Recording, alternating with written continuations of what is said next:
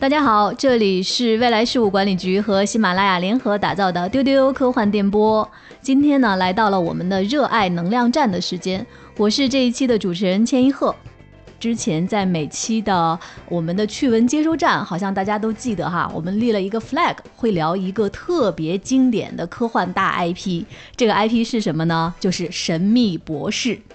那接下来我要给大家介绍一下我们这一期的嘉宾。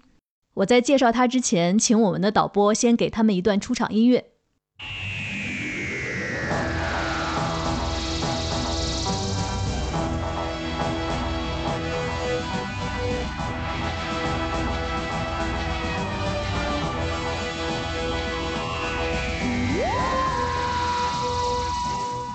我们这期的嘉宾，首先先介绍，她是《神秘博士警察》IP 女王。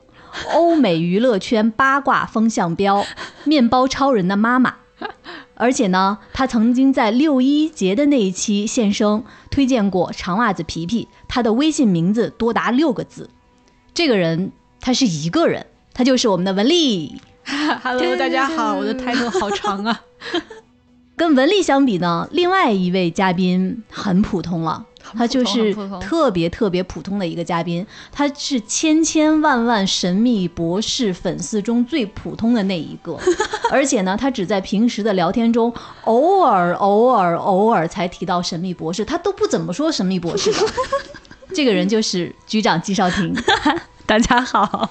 其实大家从他的笑声，其实已经听出来是他了，是不是这个普通的神秘博士粉丝？哦，真的太普通了，对，太普通了，偶尔说一说而已。对，所以在我们接下来的节目中，局长跟文丽，尤其是局长，会展现他到底是多普通的一个粉丝。是的，是的，是的。而文丽呢，能让大家看到刚才他众多 title 中这些闪光的一面。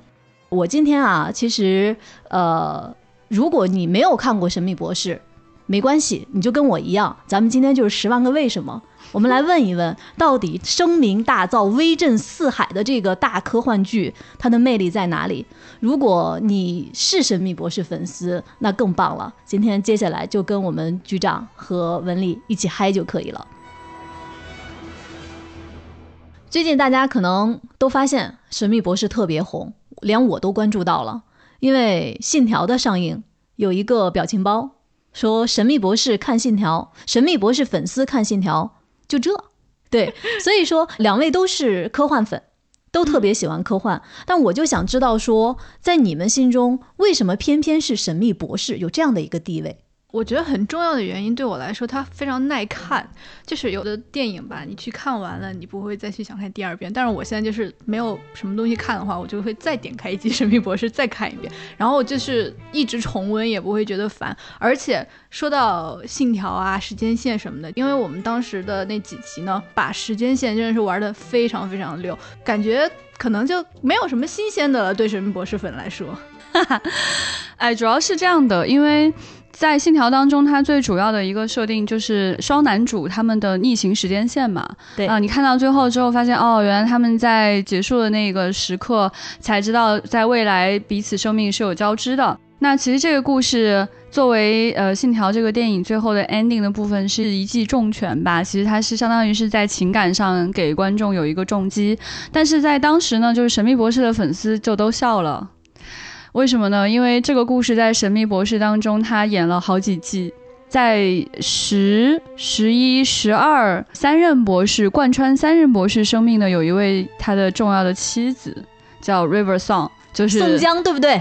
哎，你看钱老师 这就耳濡目染了吧？对，就是因为他叫 River Song，所以中国的粉丝管他叫宋江啊。这位妻子呢，她第一次跟时任博士的会面，就是他结束生命的那一天。当时他们俩在图书馆相见，为了拯救图书馆当中的人们，就是他的妻子选择付出自己的生命去拯救大家。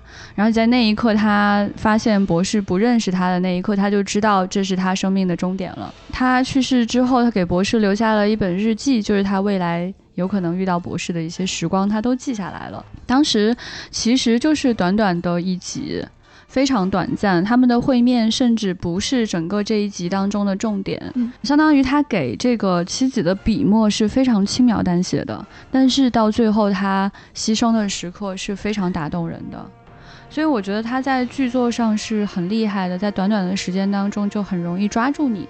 也就是说，他只用了几分钟的时间就讲完了《信条》最后那个最感人的部分。但是你可能以为说，哦，这个妻子可能就消失了。不是哦，他在未来几季当中都有穿插性的出现，跟博士的生命都有交织。这个极其有魅力的角色，他贯穿的时间如此之长。如果你是追着神秘博士看的话，那也就是你在生命的几年当中在看这样一个时间逆行的故事。所以说，在当时看完《信条》之后，就有一种，哦。的感觉，也也就是说，其实神秘博士把这些概念已经做的特别的高级。嗯，而且炉火纯青，因为如果你要换演员的话，那你就会换编剧、换整套班底、换导演都有可能。那中间的这个编剧的穿插，它要能够极其娴熟的衔接上前几季的剧情，然后人物要足够丰满，然后它还要有人物的这个弧线，其实难度是非常大的。所以如果你要用几年的时间把一个时间逆行的故事讲好的话，我觉得对剧作的挑战是极高的。嗯嗯，也就是说，我们神秘博士粉丝就是见过大风大浪，哎，大风大浪，大风大浪。对，就是千老师问的这个问题，就是作为一个资深的科幻迷，看过那么多东西，为什么喜欢神秘博士？我觉得刚才说到的这一点，其实是一个重要的原因，因为时间本身就是在科幻当中最重要的议题之一，而且其实是我个人最喜欢的议题。那在神秘博士当中，他尽可能多的玩遍了各种关于时间的。花样，嗯，而且他极其专业，在科幻的点上来说。再一个呢，就是这个剧它不仅在时间这个命题上玩得很好，在遇见外星生命啊，在外星球新冒险啊，以及说他去探讨一些宇宙宏大主题的时候，都给出了自己的答案跟思考。我觉得他在科幻的这个整个的里程碑上来说，真的是一个高峰。如果想要超越《神秘博士》对科幻话题的探讨，是极其有困难的。更何况，他已经把故事讲了五十年，这中间有无数的编剧跟很重要的作家参与过其中的创作，就包括比如像尼尔·盖曼这样的作者。而且对于个人来说，我会非常喜欢他。就是我们说他啊多牛逼多牛逼，我觉得这是其中一个原因。但你会爱他的原因，是因为他在情感上真的做得很足。对，他容易，他没有那种假大空的感觉，对对对，细腻。对他其实会很容易挑动你的情绪，你会爱上这样的故事和里面的这个博士。因为众所周知的原因，英国演员真的非常的少。然后呢？对，就他演员就是少啊，来来回就那些人。然后呢，就换博士的时候也特别的艰难。每一次换了博士，你都有一种啊，为啥找这个人来演？然后，包括就是一开始你看到跟着九叔的那个 companion，对吧？他长得也真的是，就你就会有种啊，为什么是找他来演？但是这些演员的第一眼你都好难接受哦，就是你又觉得未来要看他两年，你就好难接受。但是你一旦看进去，就发现他的魅力真的太足了。完全颠覆你的想象，你会很快爱上这个角色，爱上这个演员。所以这是在他们离别的时候，你会更痛苦啊。那个发刀子那个刹那，我觉得待会儿可以给大家重点介绍一下那个发刀子的剧情，就是传说中的那个燃烧一颗恒星来见你那个剧情。呃，但是我在这里呢，我要先打断一下，就是大家可能已经听到了，其实这两位神秘博士粉丝在聊天的时候，他们会有很多我们可能不太熟悉的词儿。之前跟他们俩沟通的时候，发现他们俩之间有一些黑话，就是这些词只有他们彼此能懂，然后笑得特别开心。比如他刚才说到九叔。我就顶着十万个问号坐在他们俩面前，看着他们俩，就是这些的话，在接下来这两位普通的神秘博士粉丝会给我们一一解答他们这里面独特的一些设定啊，一些独特的一些称呼和称谓。那刚才局长这位普通的很少提及神秘博士的粉丝 讲了一下神秘博士吸引他的地方是关于这个时间的迷人设定。那神秘博士警察。嗯哼，文丽，你是为什么会这么痴迷《神秘博士》？你刚才说他耐看，是因为什么？就是他的情感很细腻。就是你在一个科幻剧中，博士他是一个外星人，然后呢，他就真的能做到关心每一个人，他觉得每一个人都很重要。就是你是观众的那一刻，就觉得说啊，他真是我们的感觉，而不是像没有拉踩啊，不是像那种其他的那种科幻大片里面。轰的一下就能炸掉整个城市的那种感觉。啊，是是是，对，就是有这种感觉，就是你看的时候，他有某一句真的啊，我要落泪的那种感觉，就是很多这种时候。所以说，因为我平时是那种追很多剧的人，我可以同时期看十部剧那样对，你是但 IP 女王嘛？对对对对对，但是他真的是我真的就是可能我看了八部剧，我觉得天呐，怎么都那么烂，然后我就会再去重温一集我心爱的神秘博士来抚慰一下心灵，这样子。我觉得文丽讲到那个，就是他会珍视每一个生命，是蛮有感悟的。他不仅很珍视人类，就是他自己是一个外星人，只是外形跟我们一样。嗯他跟我们不一样的地方是他有两颗心脏。他会珍视人类，可能也因为长相有点原因吧，但是。他也很珍视所有的外星生命，甚至是怪物。对他会经常跟着他的朋友去讲说，他不是坏，这个外星生命它不是坏，它只是饿了。对，而且比如说他跟他的人类同伴一起见到了一个新的外星生物，那人类不可避免的说，哦，怎么长这样？那种，然后博士就会第一说，哦，你真美，就是那种夸这个外星生物的感觉。so 就觉得你首先他是一个外星人，他当然很博学，他会见过很多的外星人，但是他第一反应是觉得说你长成你。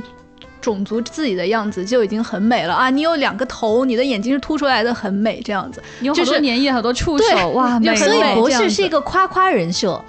呃，他有的时候也很刻薄、很命，但是对但是在 在大方面下，他是一个很善良的人。而且我我、嗯我前段时间重温的时候，看见一个非常好笑的点啊，他在一个船舱里面跟一群人类在一起，然后呢，那个人说啊，那些好像是 alien 异形中的生物。博士说什么啊？人类就解释说，哦，有一部恐怖电影叫 Alien 外星人。然后博士说：“天哪，你们居然还拍了一部名叫《外星人》的恐怖电影，真是太冒犯别人了，难怪他们讨厌你们。就”就这种感觉，我突然觉得哇，太好笑了这句话。哎，我觉得你们俩对博士的描述，其实跟你们神秘博士粉丝的心态有点像，嗯，就是见过很多大风大浪，所以对很多的事情的那种包容度，对对对，这会个就是比较高。你追剧的过程太好了，对对对，看剧过程中的就是心态会更开放一些，就觉得这么大的世界，你你不应该那么狭隘那样子。是，我觉得《神秘博士》就是在这一点上非常了不起。我觉得他是在珍惜跟热爱宇宙中的一切，就是不管是美景，还是生命，还是他遇到的危险，每一次冒险。他都非常珍视他，热爱他。我特别打动的原因是什么呢？你想，一个人如果活的时间特别长，九百年，OK，那他可能厌倦了一切，他不喜欢这个，不喜欢那个，会变成怪老头儿，有可能会变成怪阿姨，有可能会厌世，觉得什么东西都没意思。但他相反，恰恰相反，就是他几百年间在宇宙当中的旅行，没有让他厌倦，反而让他更容易去热爱一切，喜欢一切。而且他的阅历、他的知识，让他懂得如何去欣赏他人。而且我非常喜欢他的立场，他的立场永远都是非常中立的。嗯，他会保护人类，他也会保护其他的生命，他会热爱自己的族人，他同时也会热爱其他的，甚至是敌对方。他会用悲悯的心态去看待所有的一切。我觉得这是非常难得的一件事情，并不是每一个人经历过很多的坎坷，遇到过很多糟糕的事情之后，还能保持如此积极乐观的心态，永远像孩童一样去往新的星辰。那其实说到这儿，我就必须继续来提我的一些很初级的问题了。好的，好的，好的。能不能给坐在现场的我以及我们的听众先科普一下神秘博士到底是谁？我刚才听说他是一个外星人，啊，是的，是的。你会觉得有点奇怪，为什么他叫博士？呃，谢谢你还能追一个问题给我。那就先给我们讲一下，到底谁是神秘博士？嗯，好，就是下一段可能也含有许多专有名词，我会单独 拆出来再说。嗯就是对你再单独有有一个。星球叫 gallifree 我们称它为咖喱星，它是神秘博士的家乡。然后神秘博士他的身份是一个时间领主 Time Lord，然后呢，他有和人类同样的外形，差不多的外形吧。他有两颗心脏，这是他非常不一样的地方。就奇怪的剧里的设定，他还是英国北方口音。英国北方口音就是苏格兰那边儿，对对对，就非常无厘头，但是很很有对，趣。就是当时就有人问他说：“你为什么有北方口音？”就有一个地球人问他，然后他说：“很多星球都有北方啊。嗯，对。然后他博士他作为一个外星人，他有一个功能，就是他可以重生，就是 regenerate，就是你想象一个人站在这里，然后他可能受了重创，或者是有一些什么非常大的伤害，然后呢，他的生命在弥留之际了，这个时候他就会重生，就是他不会死，但是呢，他的外貌和性格会发生改变，但是他还是博士，就是他能记得说我之前干了什么，但是他已经是一个新的博士了。是他们这个星球的人都有这种能力吗？还只是说他是有这种能力？时间领主都有这种能力，那他们这个星球很多时间领主吗？都是时间领主。哦哦，也有那个，就是就是，都是有一样的配置的。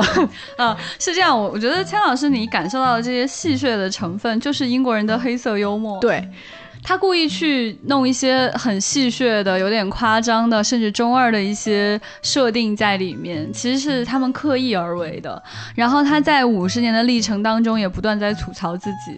就但凡你觉得有一点好笑的部分，他自己都吐槽过很多次，就是那种特别一本正经的。对，胡说八道。对，就比如说你一个真爱的博士，你最喜欢的博士突然要走了，就他重生的时候，然后你在哭的时候就心想啊，不要，我不想他走的时候，然后他突然变成了另外一个人，然后就对着镜子说。我怎么没有红头发？我想要红头发，就这种感觉，就是让粉丝那种泪，就是又憋了回去，是这种样子。对，就是其实说白了，为什么他会重生啊？终极问题，终极原因到底是什么呢？是因为每两季要换一次演员，对的，所以他强行就让他就给了一个解释。所以他就很多主观的、客观的全揉在一起，还很自洽。对对对，因为你想演那么多年，大家会很好奇，演了五十年到底谁在演这个剧啊？啊，没有啊，就换了很多人演了，已经换了十三个人了。所以为了要换演员，就不得不解释一下嘛，就强行解释。然后就是当时 regenerate 就重生的时候，他的头啊、手啊什么就都在发光。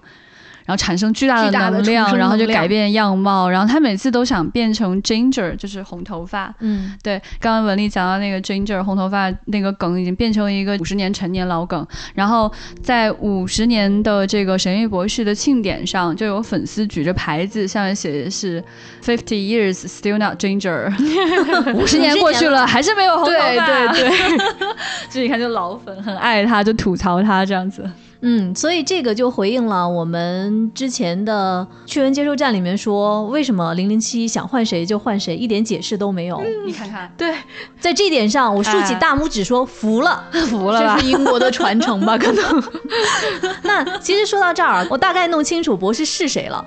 呃，但我想问一下，他们那个咖喱星为什么叫咖喱星啊？它叫 Gallifrey。是音译还是对对对音译啊？而且咖喱不是一个正式的音译，就是粉丝的昵称。对对，所以这也是你们的一个黑话。是对啊，好的。那我接下来啊，就是更多的问题出现了，因为刚才我听到局长说，在五十多年的这个历史中，嗯，能不能给我再科普一下，这个剧是已经五十多年了吗？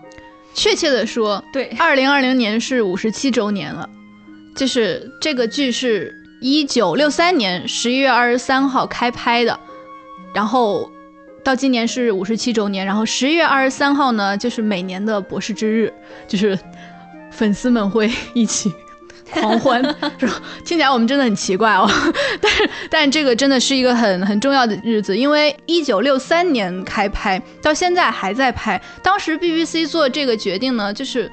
一个很大胆的决定，他们并没有说我们深思熟虑，我们决定拍一部科幻剧，就是有一个制片人，他决定说我们找一点新血液，然后他们来做一个新项目，然后就找了一位女制片人来拍这个剧，然后那个女制片人知道这是一个儿童剧，然后也知道大概的意思，然后呢，他们就和也是年轻的剧组们吧，就一块儿来钻研这个事儿，中间也是经历了那种重拍，但是。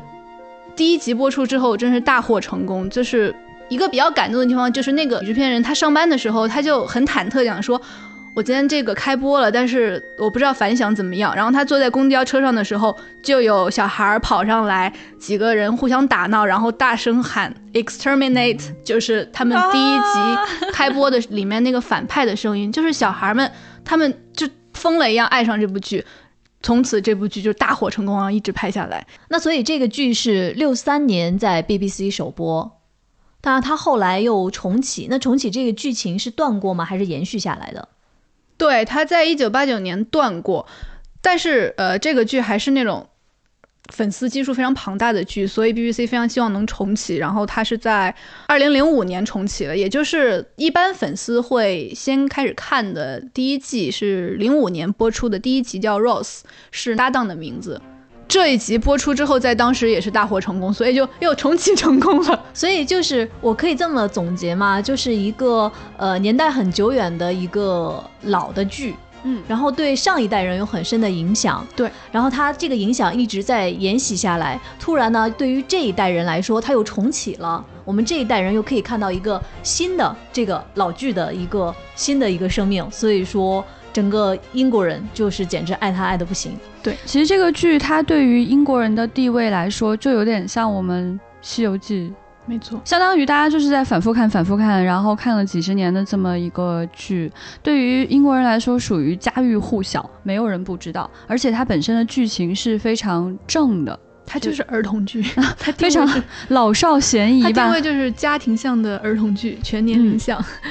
就是我觉得它的不同的剧集，它针对的年龄层可能略有差异，但是它整体的就是都是全家人可以坐在一起看那种非常合家欢的。再加上他演了这么多年，你的爷爷奶奶、叔叔阿姨、爸爸妈妈 是吧，就可以跟你一起看了，就特别的快乐。然后当你跟你的爷爷说出 exterminate 的时候，他也就很知道你在说些什么了，就特别的共同语言。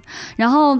挺有意思的是，就是之前我跟英国人聊起这个东西的时候，他们都非常的眉飞色舞，就相当于有一个外国人到你面前，然后跟你非常了如指掌的聊起《西游记》，你也会觉得哦，好亲切哦，哈，自己人那种感觉。所以就是一个，也是一个聊天利器。那当我告诉他说，你们的这个剧就是《神秘博士》，就会很像中国的这个《西游记》（Journey to the West） 的时候，他就说，哦，这个剧我也看过。挺有意思，他们刚好就是有看过一个日本人拍的《西游记》，当时在英国跟《神秘博士》同期热播。然后这个剧呢，因为它这些年确实重启之后无比成功，它的这个制作水准也越来越高，你也能感觉到确实也比以前有钱一些些了。以前也是更穷的。我们这个，稍等，什么叫更穷？穷是怎么个穷法哈？我跟大家解释一下，它这个剧它到底有多穷？就是我们都说起说拍科幻剧特别贵啊，不是？它这个剧它主要是室内戏。我们来想象一下，大家刚刚听到一个关键词叫 TARDIS，TARDIS 呢就是它的这个宇宙飞船。它这个宇宙飞船它长什么样呢？它长得像一个蓝色的英国警亭，所以它的外形就特别小，对不对？而且随处可见，比较好制作又比较便宜。里边呢，它虽然说它很大，它一直说它里边有特别特别大，但是我们其实也没有看到过里边到底有多大，每次都是局部，所以基本上是一个室内戏的一个状态。然后博士跟他的 companion 就是他的陪伴者或者他的朋友，也主要集中在这个主控台这个位置，就是一进门这个门厅这个位置，大家想象啊，不然就是一些通道。哎，对对对，所以我们其实也不知道它里面是什么样子的。然后加上呢，比如说如果是外星球啊什么的哈，就是嗯，就第十任神秘博士就有讲说，你们不知道有多少的外星都是在同一个矿场拍的，啊，就是一个空旷的地方。对，然后呢，它里面的主要的外星人，他也是通过就是上个世纪沿袭下来的一一些那个物理特效的做法，所以就是都是一些橡胶头套戴在头上。然后他的那个说着 exterminate 的那个外星人呢，他长的样子呢比较像一个巨型胡椒瓶。他的做法呢主要是一个人坐在里边开，嗯，然后呢他还能穷到什么程度？给大家讲讲啊，比如说他到最近这几季的时候呢，突然有那种就是比较大场面，就是人比较多，能看到很多群演的时候，哇，我们那个胡粉，我们神秘博士的粉丝啊，就特别的激动，太棒了！你看看有多少钱请群演。你看，这能请了几十个群演，这一看这一期就特有钱，所以 就大概就是这么个穷法吧。反正就是横跨就是几亿年、数千万年啊，多少光年，完了它都是靠嘴说出来的，主要是然后是那个意思就行了。哎，你感觉一下就行，但你仔细去看的时候，等你琢磨过味儿来了，发现你都是脑补的。对，嗯。也是建立在彼此的默契上，我就这么拍，你就这么看，哎，是是是是是是，对，我我就很喜欢这种穷法，你知道吗？其实是我觉得是很有那个英国的这种戏剧舞台啊，对，有有幽默感，幽默感是非常重要。他其实有时候是故意戏谑自己才搞成这样，但是他很有那种舞台感，就他在方寸之间可以给你展现这种巨大的空间和时间尺度。对，那这个的话确实是英国的一个传统。那它这个舞台剧的研习，就是能在一个封闭的空间里面，对然后把更大的乾坤给表现出来。没错没错，没错而且刚才文丽说到说，其实最开始是一个儿童剧，那我其实就想到，其实大家熟悉的很多的英国的一些作品，其实都是儿童剧改编过来的。我举个最简单的例子，《战马》，《战马》其实就是一个儿童舞台剧。然后它被改编成了一个我们目前能看到的一个相对来说比较深刻的跟一战相关的一个故事。嗯所以，呃，这么说的话，我刚才的一些疑惑可能就解答了一点点。嗯但是我现在又有一个新的问题出现，就是你们说它是英国的国民剧，然后又有出现了十三任的博士，但是刚才局长说英国的演员又特别少。可是呢，我在文丽在我们的神秘博士警察给我提供的一些资料里面，又说英国人都来演过这个剧，英国演员。就是少嘛，然后都来了嘛，哦，是这不冲突。而且片酬低的，对这一部分，我也想请二位解答一下，就是它作为一个英国国民剧，它是怎么能够通过这些演员阵容啊和这些制作啊，吸引到包括你看你们在内的这些普通的神域博士粉丝？就是我觉得吸引人的最重要的部分还是编剧。就是如果编剧 OK 的话，那这个演员能表现出来的话，我们粉丝都是吃的。而且其实现在不是十三位博士啊，现在是十三加二位博士，就是因为它中间有设定更改，然后就是有那种现在多了一个八点五战争博士和一个逃亡博士，所以就是呃，停一下，能不能给我们解答一下什么是八点五和逃亡博士，以及你刚才说的这一串儿？就按顺序来说呢，现在是十三姨了，听起来好像是十三位博士。呃，等一下，十三姨是什么？最新的一季呢是第十二季，第十二季呢是主角是十三姨，也就是第十三位博士。我们粉丝就是亲切的称她为十三姨，因为是一位女博士嘛。然后呢，听起来好像是有十三位博士了到现在，但是其实这个设定呢，编剧就是想改就改了。在八任博士和九任博士之间呢，又有一位战争博士，他的存在呢，就是最开始是不被认可的，所以他也叫八点五博士啊，战争博士，就是一个半的博士的感觉。然后呢，在十三姨的剧情中，又非常突然惊喜的出现了另外一位女博士。她现在只是官方称他为逃亡博士，并且传说他可能是一任博士之前的一位博士，就是这种属于粉丝都会被绕晕的这种。但是我们也就随他去了，期待逃亡博士更多的剧情。文丽刚才讲的这些啊，我并没有听懂，但是我明白了一个事儿，就是《神秘博士》这个剧哈、他说穷起来他就是穷，拍啥你看啥就行了。对，但是呢，他又特别坚持，特别严谨，我说啥就是啥，什么不行就是不行。所以你们是在一个特别严谨又自洽的一个语言体系里面。对的，就最开始有严格的设定啊，粉丝都很严格的这样说，这这个一定是这样，一定是这样。后来呢，编剧突然就改了这个设定，我们想，哦，OK 吧，那就这样吧，我们也没有办法。就你们该坚持的时候就坚持，不坚持的时候集体就不坚持了。就是你，如果你不喜欢设定被改了，你就骂，但是你骂也会继续看下去，就是没办法。对他其实设定是有改过的。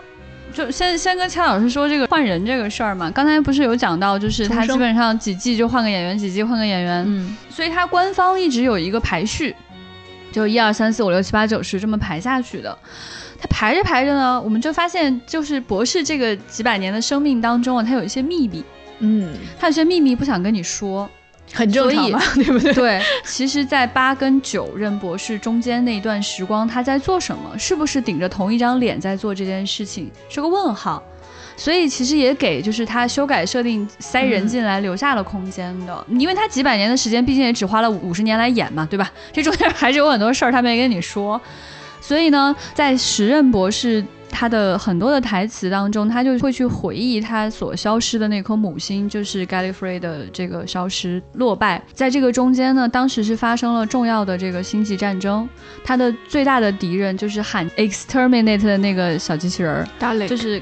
他叫 Dalek，他就看起来非常像一个巨型胡椒瓶，底下带小轮子，然后手里拿个皮揣子，还有一个电棒什么的东西，就那样一个东西。我知道，我知道那个，哎，未来局也摆的有，回头大家如果有机会来参观的话，可以是啊是啊看到它。是啊是啊，对对对对对。然后就是相当于 Time Lord，就是 Gallifrey 这个咖喱星上的这个博士这一族人外星人啊，就跟这个喊着 Exterminate 的这些小怪物，他们就发生了非常恐怖的星际战争。对，就是这个时间之战，一直说啊非常大的战争，非常大的战争到底有多大？就是我们粉丝也就不太记得，但是我们感觉这个就是是没拍啊，还是没拍你们不记得没拍没拍没拍？没拍。他只拍了局部，他不会给你展现说这个战争啊，两族人冲过来了我觉得你们，神秘他们只会用一个角落说人亡，就是你你就看在这个墙角，对，你就看在这个墙角打得墙角多惨吧。对，就是这个意思。我觉得你们神秘博士粉丝实在太可爱了。就我说就是这么个事儿，然后你们就开始尽情脑补，说好的好的，我们信了，我们看见了。对，时间就是这样的宇宙战争太时大！了。这一战之后，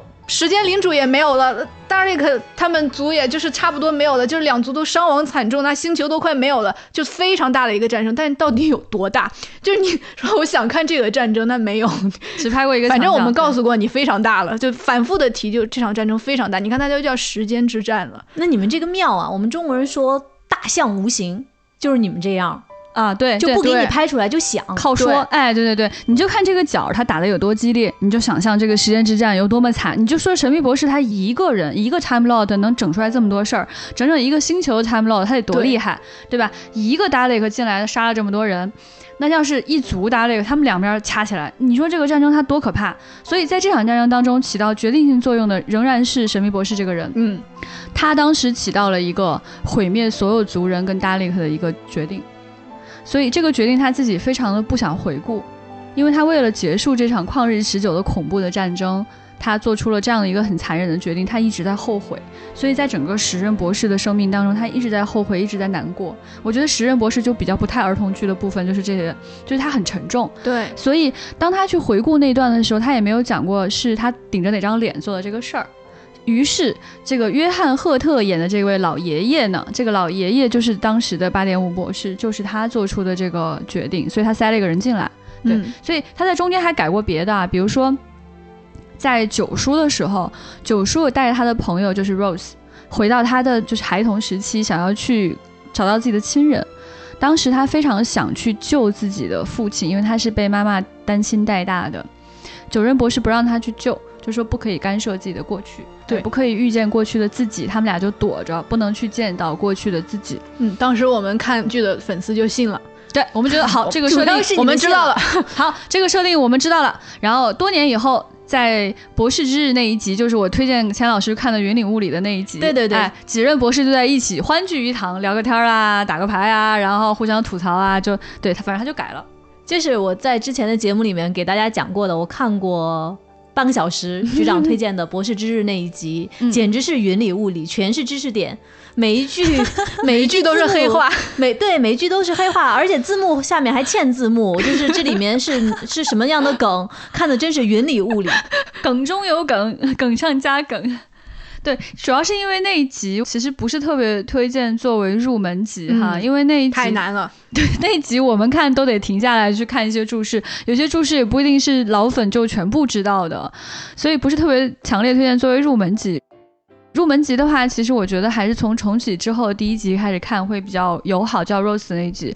然后呢，还有一些特别好看的剧情，就是大家经常提到的，嗯，一些经典的剧情跟经典剧集。那为什么又五十年的剧又可以从中间随便挑一集来看呢？这个就是我们想跟大家安利《神秘博士》的重要的一点，因为呢，它其实是单元剧。神秘博士虽然一直有一个贯穿五十年的剧情，他的人生如何啦，他的朋友如何啦，但是他基本上都是一集或者两集解决一个问题。对，啊，所以都能单看。对，所以它原来是个单元剧哦，啊，是哦，原来不是个连续剧哦。也是，它就大大有有长线剧情比如我刚刚跟你说的宋江那个剧情，他跟他老婆那个逆行时间线的剧情，这个剧情就在好几季当中贯穿都有出现，但是呢，他每一次出现也是解决一个任务，嗯。嗯，每次有一个危机，咱们就解决这一个事儿。对，嗯。就是如果你想浅尝辄止的话呢，你就看某几集就可以；但如果你想整个沉浸进去的话，你就慢慢的追，然后呢，他会有一些埋的非常好的线索，然后让你到后来会恍然大悟，就是这嗯看剧的时候有一种满足感。嗯，在这里面可以给大家再解释一下，为什么文丽是神秘博士警察。一个呢，是他对于神秘博士的所有的信息精益求精，是不能说错的。对，另外是他有极强的使命感，然后要维护和神秘博士有关的一切。对我有的时候跟别人讲无关的事情，比如说讲到某个演员，我就会义正言辞的说，演过神秘博士的演员都是一日博士、终身博士的。哎，是这种感觉，哎，是这样子的。对，因为如果他演过博士的话，你你看他，你怎么看他都是博士。他哪怕是演别的角色，你就觉得他这个此时此刻是乔装打扮站在这里扫扫地。对对对，所以这也就是为什么这次我们在录音的时候，我离两位都特别远，就是退下。我是其实是你有感觉到这个声波就对，就是是对你们说什么都对，是这种感觉。没那么可怕了。其实我觉得神秘博士还是蛮教人宽容的，嗯，就是他真的是会把时间拉得很长，而且他很避免冲突。其实，你看小十一他刚出现那一集，就有外星生命要来攻打地球，他当时就刚刚换上自己的小领结，对，色小领结，然后就指着这个外星人告诉他说：“你查查我是谁，你好好想想我是谁，你查查全宇宙的资料。”然后说这里有我守护，对，然后那个外星人眼前就划过了各种就是十几任博士的脸和他们抵抗过的战争，然后说这个地方是由我来守护的，然后你赶紧走，然后外星人就走了，嗯，就是他就靠说这个人就走了，就感觉他很霸气，大家都剑拔弩张要开战的时候，最后大家都啊收起来就走了，和平离开，是这样是这样的，对对对。那你们刚才的描述让我想到了一个著名的表情包。就是一只企鹅举着刀，对，小可爱。严格来说，神秘博士有一个设定啊，就是他不用枪，虽然这个设定有改了，就是神秘博士还是一个坚定的和平爱好者，他不会鼓励使用武器，他自己的，我天，他自己的武器是一个音速起子。钱老师听到这个词一定也很莫名，什么叫音速起子？对，请请给我以及大家讲一讲什么是音速起子。你你理解一下，有一个人的武器是一把起子。然后呢？就是开开酒瓶的那个起子，是开螺丝的那个起子，开螺丝的起子。对，螺丝刀，螺丝刀是一把螺丝刀。然后呢，它又是音速的，好像是那个外星科技啊。然后呢，它就这种 biu biu biu 两下，那个螺丝就开了，这样那神秘博士的。武器基本上就是这么一个功能，就是遇见门了，我不用门把手，我用这个音速起子，biu biu biu，门就开了，是这个意思。然后有一个炸弹，他就用拿音速起子在炸弹上 biu biu biu 一下，哦，他应该怎么解除，或者是他解除不了，或者是我们现在快跑这种，就是 一个很像玩具的武器，它就像一根笔一样。对，然后每一任博士，他有的时候他在换哈迪斯的内部造型的时候，他顺便也会换起子，就是他的那个审美会是一个比较完整和一致的一个体系。对对，就这么个东西。所以呢，他拿着这个东西指着某一个设备的时候，他就会发出呜呜呜的声音，然后他就表示说有个读数，至于上面读数是什么，我们也看不懂。对，然后反正他自己就会他自己就会得出一个某个结论。然后他其实，在博士之日那一集里面有吐槽自己音速起子这个事情。因为音速起子对木头不起作用，嗯，所以他们几个博士被关在一个房间里面的时候，他们就拿着音速起子对着那个木门扫啊扫啊扫啊扫啊扫，然后其实那个门就没有上锁，而且它是个木头门就没有用，所以他其实也不是没有觉得自己这件事情很好笑。那其实按照你们这样的描述，《神秘博士》里面是有很多的戏谑和一些。自黑和荒诞在里面，是的，对他大部分时候是一个喜剧一样的，就是很很好笑。但是其实从另外一个角度讲，能够做这么多的自黑和戏谑的一个内容，其实是源于他自己内心最特别强大的自信。真的很自信，就是过于自信才会说，哎，我随便吐槽我自己啊。对，然后你看这个，就是上次有讲到在博士之日当中，这个八点五战争博士，这个约翰赫特演的这个爷爷，对十和十一，就大提提和这个 Matt 两个人都有吐槽说，不会吧，他也是我就长那下巴，真的吗？就这样，你还穿西装穿球鞋？对，因为因为说那个长那下巴的时候是十一吧？对对对，因为可能从人类的角度来看，博士们的。衣着审美都怪怪的，但是他们自己非常喜欢。当然，石是喜欢穿休闲西装套装加匡威加风衣，是他自己的个人特色。但是他帅，但是不代表所有人穿的都帅。十一呢，他是特别喜欢领结，然后他说 bow ties are cool，但是其他人都觉得啊，算了吧。然后。到十三姨现在也是喜欢非常奇怪的帽子，然后粉丝们都会说：“天哪，服装师能不能不要穿这些奇怪的东西给他？”但是博士每次就是戴上那些奇怪的帽子呀、奇怪的外套，都会觉得美滋滋的，就是你会觉得很可爱。所以现在哈、至少我明白了这几个知识点。一个呢，神秘博士是一个外星人，嗯。呃，他活了几百年，嗯。而且呢，他有两个心脏，嗯。他会经常换一个样貌来到地球。嗯《神秘博士》这个剧呢，是一个重启的一个单元剧，它在英国跨越了半个多世纪这样的一个历史。那接下来啊，可以让我们的两个神秘博士粉丝给我们来具体的来推荐这个剧的一些精彩的一些魅力和看点。那其实我首先我想知道关于神秘博士的演员。这个呢，我想先讲一个我刚来到未来局的一个梗，因为我啊自认我还是一个对英国的影视作品、英国的文化比较了解的一个人，然后自认为也看过一些电影，在局里面大家聊起来了 Doctor Who，我说我知道啊，就聊，突然发现我说的那个是卷福，他们说的跟我这不一样，然后后来发现哦，原来我说的那个 Doctor Strange 嗯奇异博士，是人家这个神秘博士跟卷福毫无半毛钱关系。没有，那我想他们只在一个频道播出过。而且是一个国家的人。那接下来我想听你们讲一讲，因为刚才也说到，就是很多英国就那几个演员，很多人都来演过了《神秘博士》。你们又说到有这任博士啊，那任博士，包括约翰赫特，就是两位心中最喜欢的博士是哪一任？我最喜欢时任，我想就是这个很肤浅的理由，就 因为他真的是非常非常的帅。这个，在我做的一些比较浅显的资料里面，我就猜到了，你们应该都喜欢大婷婷。对，他是传统意义上最帅的一个博士之一了。当然，其他博士也很帅啊，没有说他们不帅的意思，只是 D T T 是传统那个审美中非常非常公认的一个帅哥。呃，这里跟大家补充一下信息，其实你们叫大 T T，就是大卫田纳特。对大 T T 的话，我觉得当然第一眼喜欢他还是因为帅，确实是就是太好看了。但是为什么很爱这个角色的原因，还是很喜欢他那几季的剧情。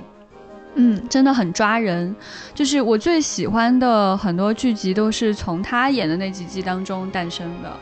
而且呢，刚刚我有提到一点，就是说不同的博士他其实性格还是略有差异，他的剧情略有差异。然后他这个剧情，我认为他针对的受众其实也略有差异。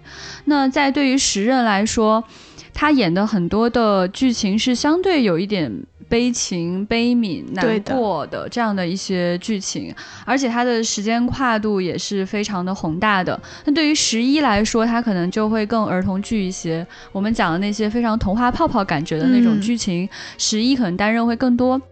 到十二爷爷的话呢，他年纪也比较大，然后他跟他的 companion 真的年龄差距就很大，看起来就更扮演那种家庭角色会更有多一些，有点像长辈对晚辈之间的这种感情了。对，然后呃，十三姨呢，因为换了女性博士，所以她的人的性格差异也会有一些变化，包括她的朋友也变多了，以前总是跟一个朋友出去玩。所以回到说，为什么会更喜欢十呢？还是说，呃，在十的剧情当中有更多的可圈可点之处？其中有一个特别感人的剧情，也是大家可能在网上看到过无数次的一个金句，就是燃烧一颗恒星来见你。这个哎刀子，这个前段时间好像刷屏了这一句。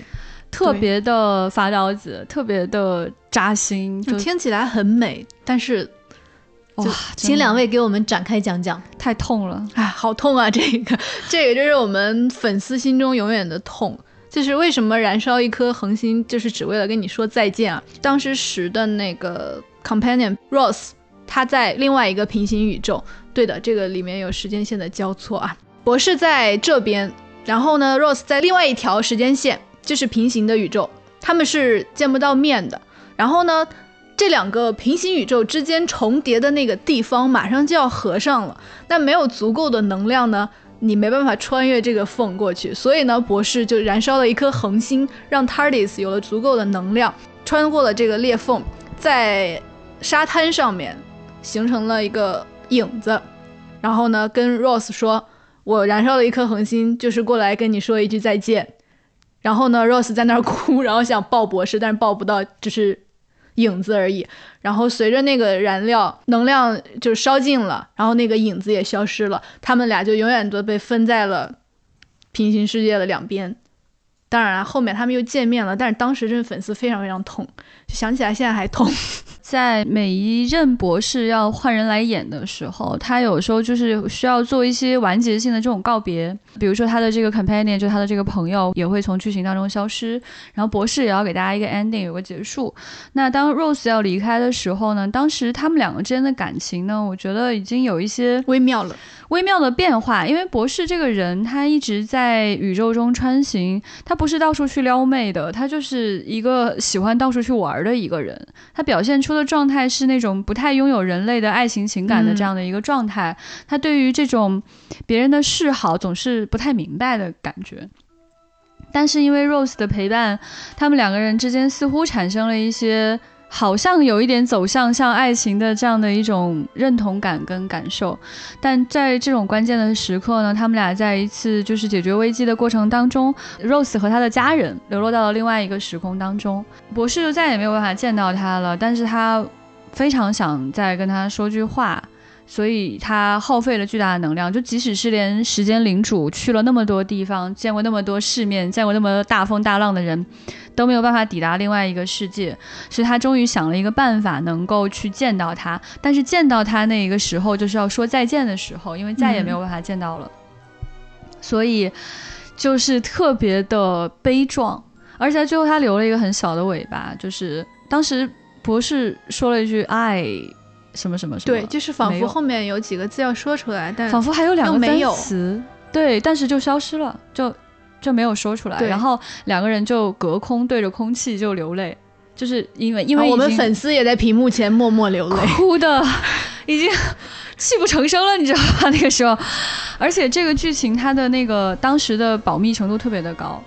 就是一起演戏，在那个海湾边是应该是 Rose 跟他的家人在一起嘛？海湾边的家人，包括除了摄像大哥之外的人都不知道剧情，只有主要演员跟导演，还有就是摄像极少数极少数的人是知道这个告别的剧情的。简直不亚于那个复联的结局，太可怕了！就是他当时上映的时候，真的就是引起了粉丝排山倒海的情绪，然后也有很多人想寄刀片过去，因为实在是太难过了。我觉得他的表达是比较克制的。你猛一听觉得哎好狗血，其实不是，他现场的表达是极其克制的。对，而且当你跟着这个 Rose，跟着博士，你陪伴了几季，也就是你生命当中的几年也过去了的时候，你也跟着他走了很多大风大浪，不管他呈现没呈现出来哈。那个刹那，你的心情也是非常复杂的，你也不愿意跟他说再见，你也不希望看到他们两个人分离，你当然想看到的是 happy ending，但是他没有给你这个 happy ending，还往你身上狠狠地扎了一刀，我汗毛都起来了。真的太恐怖了！我觉得我看剧、看电影，我很少有觉得那种吃了玻璃渣子的感觉，很少。我觉得这是我觉得我吃最多的玻璃渣就是《神秘博士》，都是在《神秘博士》上吃的渣子。而且 我前就是今年来，我一直在重温，我很多次晚上看完之后，我就是躺在床上默默流泪的时候。啊，你们不是经常会出现那种眼泪憋回去的情况吗？但是有几集，它确实就是直接就是给给你一个空荡的那种。就是背影的感觉，对对对对对。说说回到你们俩刚才描述的这一点，我眼前特别有画面感。然后其实大家只听我们的声音看不到，其实他们俩眼睛里面都闪闪的，可能是说到动情处了吧？太难过了，太难过了，这真是我们心中的痛。我刚才说的那个画面感，是我突然在这一刹那被安利到，是因为可能对我来说，我觉得很好的感情的表达是深情又寡言。对的，对。而可能在这个情节里面是。我理想中的这样的一个状态，所以这个可能是，嗯，在这里给你们神秘博士点个赞。唉，太伤心，太伤心，好伤心啊！我们怎么要聊这个？我们俩一下，所以你们你们收拾一下心情，可以告诉我们这个是哪一集，把这个伤心给我们传达一下，我们去看一下第二季第十三集《Doomsday》。第二季第十三集，大家记住了，第二季第十三集是大卫·田纳特演的。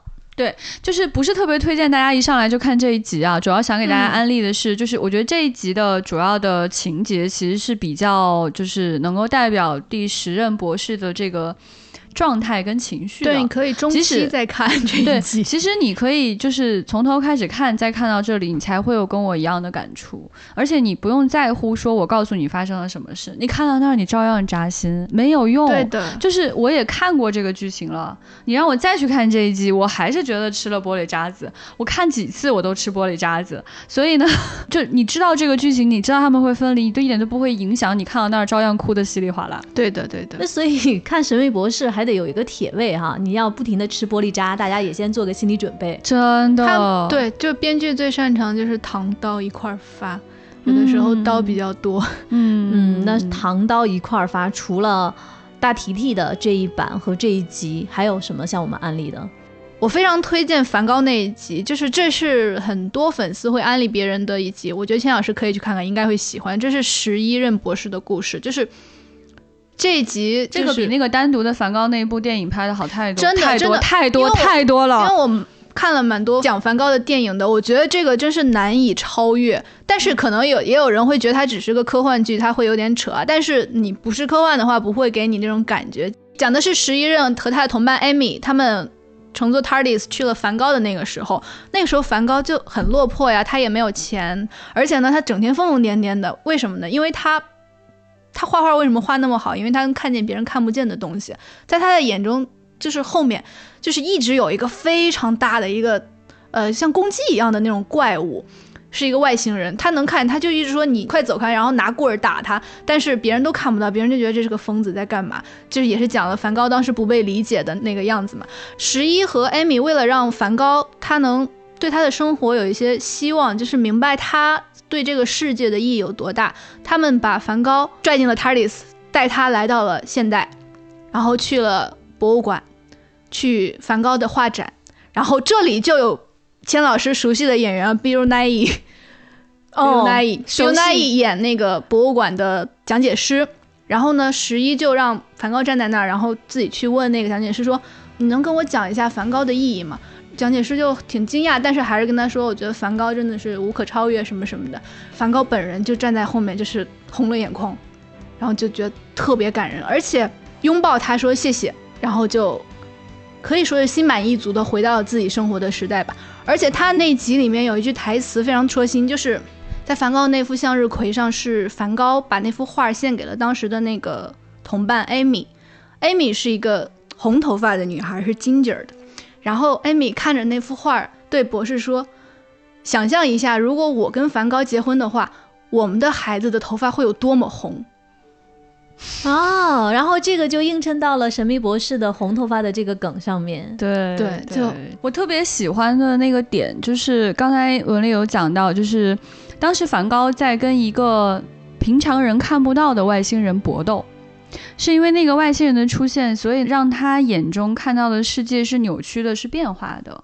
所以大家可以想象到他画的那些星空啊、那些草垛啊那样的一个状态。而且，梵高其实一生也在跟病魔做搏斗，这种搏斗也是一般人理解不了、看不见的。虽然你觉得可能是一个疯狂的想象，只是他在跟外星人打架，其实不是，他是在比喻梵高跟你看不见的生物做斗争的这样的一种痛苦，对用一个具象的形象去展现他内心深处的痛苦。对，并且没有人理解他。对，然后他们两个人在这个剧情当中，就博士跟 Amy 他们想要对梵高展现出同情、理解跟认同，去帮助他。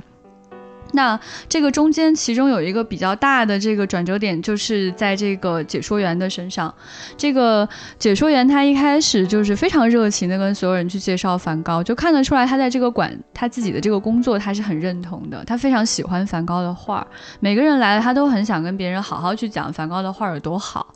所以当时博士把梵高带到现代，让梵高亲自听一听别人是有多爱他，他到底有多重要的时候，那个时候的巨大的那种宏大的时间上的落差感就出现了，给梵高带来了巨大的精神慰藉和安慰。所以这也是为什么我觉得十一博士是非常有童话感的。对他其实是为了主动去安慰你的，他希望能够给他人带来这种明亮的感觉，这种能够温暖他人心灵的感受。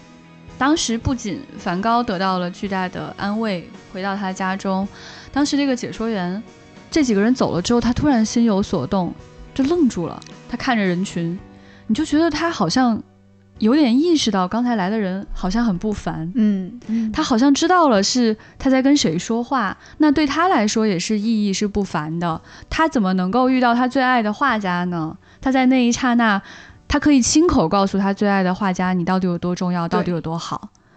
所以这个就是他没有花什么钱，又在狭小的时空当中，用最好的英国演员、最好的编剧呈现出来的故事。那你知道你们刚才在讲的时候，特别打动我的一点是什么吗？就你刚才就是文丽和局长讲到说，比尔奈伊演的这个解说员，就是比尔奈伊是，就大家如果看过《海盗电台》，看过《真爱至上》，就会是那个瘦瘦的一个有点怪怪的，但是有点莫名的那种优雅的一个老先生。嗯，然后他的那段对于梵高的讲解，我刚才听了你们讲的时候，其实眼泪都要流下来了。我突然在想一件事，就是局长在我们这期节目最开始的时候说到的关于迷人的时间旅行的设定，那其实就是说我刚才在想，那到底这个时间旅行的意义是什么？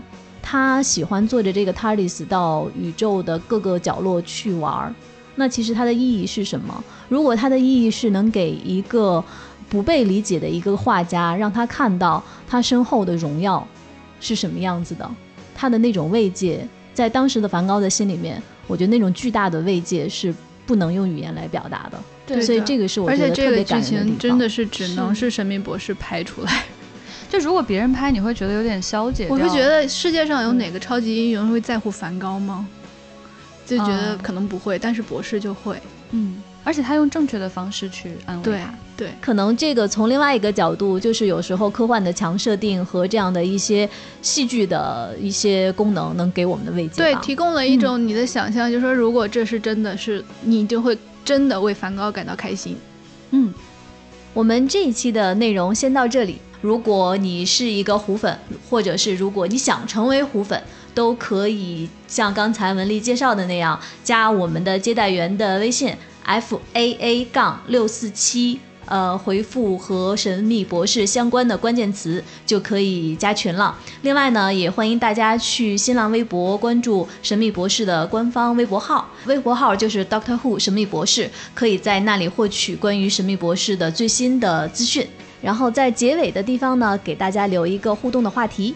之前有插画师画过 TARDIS 在中国的名胜古迹下停靠的画面，呃，想问一下大家，如果博士坐着 TARDIS 来到了中国，你们会想让他去历史上的哪一个时刻呢？和谁见面呢？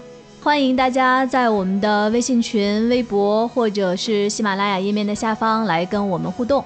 我们这一期的节目就先到这里，我们下期再见，拜拜。拜拜